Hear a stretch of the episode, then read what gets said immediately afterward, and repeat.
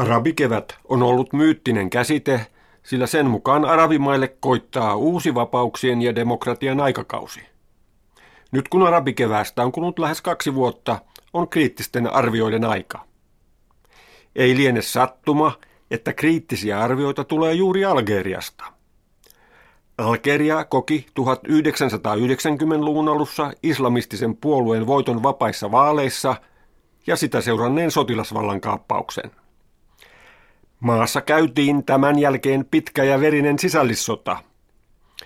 Sekä oikeiston että vasemmiston piirissä on esiintynyt epäluuloa arabikevään suhteen. Maan tiedustelupalvelu julkaisi jo 1990-luvun lopulla raportin, jonka mukaan Gaddafin syökseminen vallasta Libyassa johtaisi kaaukseen Algerian lähialueilla. Se on ainoa arabinationalismin ja arabisosialismiin nojautuva merkittävä maa, joka ei ole kokenut mullistuksia arabikevään aikana. Hallitus on jakanut merkittäviä sosiaalisia etuksia runsaiden öljytulojen pohjalta. Algerialaissyntyneen politiikan tutkija Naufel Bramini El Mili työskentelee Pariisissa, mutta hänen teoksensa heijastelee näitä algerialaisia tuntoja – ja hän analysoi teoksessaan myös Algerian tapausta. Naufel Braminin teoksen taustalla on sen sijaan geopoliittinen rakennelma. Sen mukaan siijalainen käytävä, joka ulottuu Iranista Irakin kautta Syyrian aleviitteihin ja Libanonin Hisbollahiin, ja jonka taustalla ovat Venäjä ja Kiina, taistelee vallasta sunnalaisen kolmion kanssa, joka koostuu Turkista, Egyptistä ja Saudi-Arabiasta – ja jota tukevat erityisesti Yhdysvallat ja Ranska. Tämä taistelu heijastuu parhaillaan Syyrian sisällissodassa. Nämä ulkoiset vaikuttajat hämärtyvät usein taustalle joukkotiedotusvälineissä, joissa esiintyy korostetusti kansallisia taistelijoita. Nauhel Bramini korostaa kuitenkin tästä yleisrakennelmasta puuttuvan pienen seikkikunnan Katarin tärkeää roolia sunnalaisten voimien taustatekijöinä. Hän korostaa lisäksi, ettei ennakolta laadituista malleista ole paljon apua, kun kansalliset kehitystiet ovat erilaisia, ongelmat ovat hyvin monimutkaisia, tapahtuu odottamattomia seurauksia ja kaikkialla ilmenee kaksinaamaisuutta, kuten puheen ja toiminnan välisiä ristiriitoja. Tunnettu libanonilainen kirjailija Percy Kemp kirjoittaa teoksen esipuheessa – se arabikevät, joka paljastuu teoksen sivuilta, ei ole yhtenäinen, eikä se ole myöskään rauhoittava. Mutta paradoksaalisesti ja juuri näistä syistä teoksen sanoma on lähempänä reaalimaailmaa ja elävää elämää. Tekijä on itse asiassa siirtänyt syrjään tavallisesti käytössä olevat tulkintatavat, jotka tekevät vääryyttä todellisuudelle. Hän on pitänyt parempana suoraa tapahtumien huomiointia ja ihmisten kuuntelua ja kyennyt näin näkemään poliittisen osallistumisen epärytmikkäät pulssit ja sen yhtäkkiset adrenaliinipurkaukset. Näitä ovat seuranneet usein vähemmän kauniit muodot, joita liittyy väistämättömästi epävarmojen aikojen yhteydessä tapahtuvaan eteenpäin ja taaksepäin menon dialektiikkaan. Katar on pieni ja upporikas seikkikunta Persianlahden länsirannalla – jossa vallitsee vahabistinen konservatiivinen islamin suuntaus. Sillä on ollut kova halu vaikuttaa arabimainen ja maailman asioihin 1980-luvulta lähtien, jolloin seikki Hamed bin Khalifa sijoitti 150 miljoonaa dollaria uuden arabiankielisen taivaskanavan Al Jazeeran perustamiseen ja kehittämiseen. Tämä kanava löi itsensä läpi tuomalla irakilaisen näkökulman Yhdysvaltojen hyökätessä Irakiin ja palestiinalaisen näkökulman Israelin hyökätessä Libanoniin 1990-luvulla. Se sitti al terrorijärjestön johtajien haastatteluja. Se ryhtyi tukemaan arabikevään puhjetessa avoimesti hallintoa vastaan kapinoivia kansanryhmiä Tunisiassa, Egyptissä ja Libyassa. Al Jazeera ryhtyi julkaisemaan liukuhiinalta kuvia arabimainen kapinaliikkeestä nojautumalla älypuhelinten omistajien ja internetaktivistien tarjoamiin kuva-aineistoihin. kun kuvien tarjoajat huomasivat, että heidän tarjoamansa kuvat levisivät kymmenien miljoonien television katselijoiden pariin, he olivat valmiit ottamaan yhä suurempia riskejä. Näin ilmastoiduissa tiloissa Dohassa istuva toimitus saattoi luoda tämän kuvamateriaalin pohjalta suurta draamaa. Tämä taivaskanava ei epäröinyt myöskään käyttää Facebookissa julkaistuja aineistoja pitämällä niitä kansan äänenä. On aivan selvää, että lähdekritiikki unohtui tässä innossa, ja tämä asetti Al Jazeeran ohjelmien luotettavuuden kyseenalaiseksi. Al Jazeeran dramaturgia korosti kansalaisten spontaanista liikehdintää ja se ryhtyi suosimaan muslimiveljeskunnan edustajia. Sen sijaan tärkeät taustatekijät, kuten Katarin ja Saudi-Arabian vaikutus Tunisiassa ja Egyptissä, kenraalien rooli Benalin syrjäyttämisessä sekä Naton pommitukset Libyassa jäivät sivuun. Kuten muut Arabian nimimaan öljyntuottajat, Katar reagoi arabikevääseen lisäämällä merkittävästi palkkoja ja sosiaalisia menoja. Siellä panostettiin erityisesti koulutukseen päämääränä tehdä maasta alueen koulutuskeskus. Tämän ohessa toimeenpantiin joitakin poliittisia uudistuksia. Vaikka pientä avautumista on tapahtunut, emiraatti ei ole avautumassa moniarvoisuuden suuntaan. Dohassa on jatkuvasti kielletty perustamasta poliittista puoluetta tai ammattiyhdistystä – siellä ei saa myöskään perustaa kansalaisjärjestöjä, kuten kuluttaja- tai ympäristöjärjestöjä. Lakkoja ei sallita. Paitsi panostamalla Al-Jazeeraan seikkikunta vaikutti monella tavalla arabimaiden muutokseen. Se lähetti ainoana arabimaana sotilasyksikköjä Gaddafin vastaisiin operaatioihin Libyassa. Se aseisti merkittäviä kapinallisyksikköjä siellä – Tunisiassa se tuki muslimiveljeskuntaa ja vaalivoiton jälkeen sen johtaja Ratchet Khanouchi vieraili nimenomaan Dohassa. Al-Jazeeran tutkimuskeskuksen johtajasta Rafik Abdesalemista tuli Tunisian uuden hallituksen ulkoministeri. Se tuki myös valtaannosto Egyptin muslimiveljeskuntaa. Lisäksi se on ollut Syyrian kapinallisten pääaseistajia. Niinpä viime marraskuussa pidettiin Syyrian kapinallisten uudelleenorganisointikokous nimenomaan Dohassa. Seikki Hamen bin Khalifa ryhtyi samanaikaisesti kehittämään sotilaallisia taloussuhteita länteen. Katarissa on sekä suuri Yhdysvaltojen että pieni Ranskan sotilastukikohta. Sen rahoitusyhtiö on hankkinut osuuksia useista eurooppalaisista ja amerikkalaisista suuryrityksistä, mutta myös muualta maailmasta.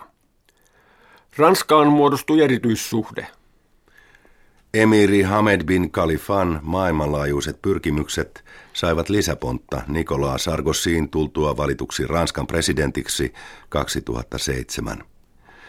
Viisivuotiskautensa ensimmäisenä kansallispäivänä eräs emirin pojista osallistui ohimarssiin ja Sarkozy oli kutsunut presidentin aitioonsa emirin ja hänen vaimonsa. On totta, että Ranskan maineikas sotilasakatemia Saint-Cyr – on avannut haaraosaston Katariin. Mutta aloitetta kutsua kaikkea muuta kuin demokraattinen emiraatti mukaan Ranskan vallankumouksen perustalle luotuun juhlaan voidaan pitää hyvin kyseenalaisena. Naufel Bramini viittaa teoksessaan myös Turkin politiikan ristiriitaisuuksiin. Turkin hallituksella oli haave siirtyä uusosmanilaiseen ulkopolitiikkaan 2000-luvun alussa – ja solmia ystävällisiä suhteita muun muassa kaikkiin naapurimaihin. Tämä joutui koetukselle arabikevään aiheuttamissa mullistuksissa, jolloin Turkki ryhtyi markkinoimaan itseään mallimaana arabimaiden uusille hallituksille. Kun naapurimaassa Syyriassa ajauduttiin sisällissotaan, Turkin merkitys kapinallisten takamaana korostui, mutta samalla tuli uusia haasteita. On syytä korostaa, että Turkissa asuu yli 15 miljoonaa shialaista alkuperää olevaa alevia, jotka ovat Syyrian aleviittien sukulaisia. Näiden kahden lähentyminen olisi suuri uhka Turkin hallitukselle. Tämän lisäksi kurdeja asuu niin Turkissa kuin Syyriassa, ja tämä on Turkin johdon päänvaiva. Jos Assadin hallinto romahtaa, on mahdollista, että Syyrian kurdit tavoittelevat autonomista asemaa Pohjois-Syyriaan. Siksi Ankaran on syytä olla varovainen. Sille on ollut selvä helpotus, kun Katar ja Saudi-Arabia ovat omaksuneet aktiivisen roolin Syyrian kapinallisten auttamisessa. Saudi-Arabia on Katarin tavoin harjoittanut sotilaallista ja taloudellista yhteistyötä Yhdysvaltojen kanssa, mutta samalla ajanut omaa konservatiivisen islaminopin levittämistä. Saudi-Arabian johto on ollut närkästynyt Katarin aktiivisesta toiminnasta arabikevään tapahtumissa ja sen vaikutusvallasta arabimaissa. Se on perustanut oman taivaskanavansa Al-Arabia, joka edustaa hyvin konservatiivista islamia. Saudi-Arabia on pyrkinyt aktiivisesti laajentamaan edustamaansa islamin oppia maailmassa. Lukuisia sen tukemia kansainvälisiä islamilaisia järjestöjä toimii eri puolilla maailmaa. Se käytti ennen syyskuun 11. päivää 2001 70 miljardia dollaria edustamansa wahabismin levittämiseen. Saudi-Arabian tuella rakennettiin 1500 moskeijaa, 500 islamilaista oppilaitosta ja 2000 koulua eri puolille maailmaa, erityisesti maihin, joissa islam ei ole valtauskonto. Saudi-Arabian johto ei ollut tyytyväinen perinteisten johtajien kuten Mubarakin syrjäyttämiseen ja se ryhtyi torjuntataisteluun. Kun Saudi-Arabia on halunnut torjua arabikevään vaikutuksia Arabian niemimaalla, sen toiminta on osoittautunut varsin tehokkaaksi. Sen tekemästä aloitteesta Persianlahden maiden yhteistyöjärjestö päätti myöntää 20 miljardia dollaria Omanin ja Bahrainin auttamiseen. Tämä raha tuli pääasiassa Saudi-Arabian valtion kassasta. Viimeksi se on ollut tukemassa Syyrian kapinallisia – Syyriassa se tukee myös muslimiveljeskuntaa ja kilpailee näin avoimesti Katarin kanssa vaikutusvallasta. Vaikka Saudi-Arabia saapui hieman myöhässä Syyrian kriisin toimijaksi, sen mukaan meno on ollut kokonaisvaltainen. Saudit eivät toimi niinkään Damaskoksen vallan demokratisoimiseksi, vaan he haluavat päästä pois aleviittien hallinnosta, koska se on liitossa Iranin ja Hisbollahin kanssa. Niinpä Saudi-Arabian uusi turvallisuuspäällikkö prinssi Bandar bin Sultan oli suunnittelemassa kapinallisten ensimmäistä suurhyökkäystä Damaskokseen heinäkuussa 2012. Algerialaissyntyinen politiikan tutkija Naufel Bramini El Mili ei ole kovin optimistinen mullistuksia kokeneiden arabimaiden tulevaisuuden suhteen. Hän näkee edessä olevan pitkän arabitalven. Naufel Bramini ironisoi länsimaisia harhakuvia. Pohjoisen näkökulmasta olisi tietysti toivottavaa, että kumoukselliset räjähdykset rauhoittuisivat, jotta öljyn tuonti virtaisi sujuvasti, eivätkä pakolaisvirrat paisuisi. Paljon monimutkaisempi kysymys on, miten välttää se, ettei poliittisesti tiukka ja konservatiivinen islam muodostu valtavirraksi arabimaissa – Onhan nähty, kuinka näiden edustajat ovat menestyneet hyvin vapaissa vaaleissa. Shariano Pasaran on iskulause, joka voisi yhdistää länsimaita, joissa on hämmästytty historian kulun valitsemaa suuntaa. Myös vähemmistöön jääneet voimattomat, kokemattomat ja huonosti organisoituneet arabidemokraatit ovat kokeneet yllättäviä tappioita. Libya ja Jemen ovat suistuneet enemmän tai vähemmän kaaukseen ja kaos on levinnyt Libyasta Maliin.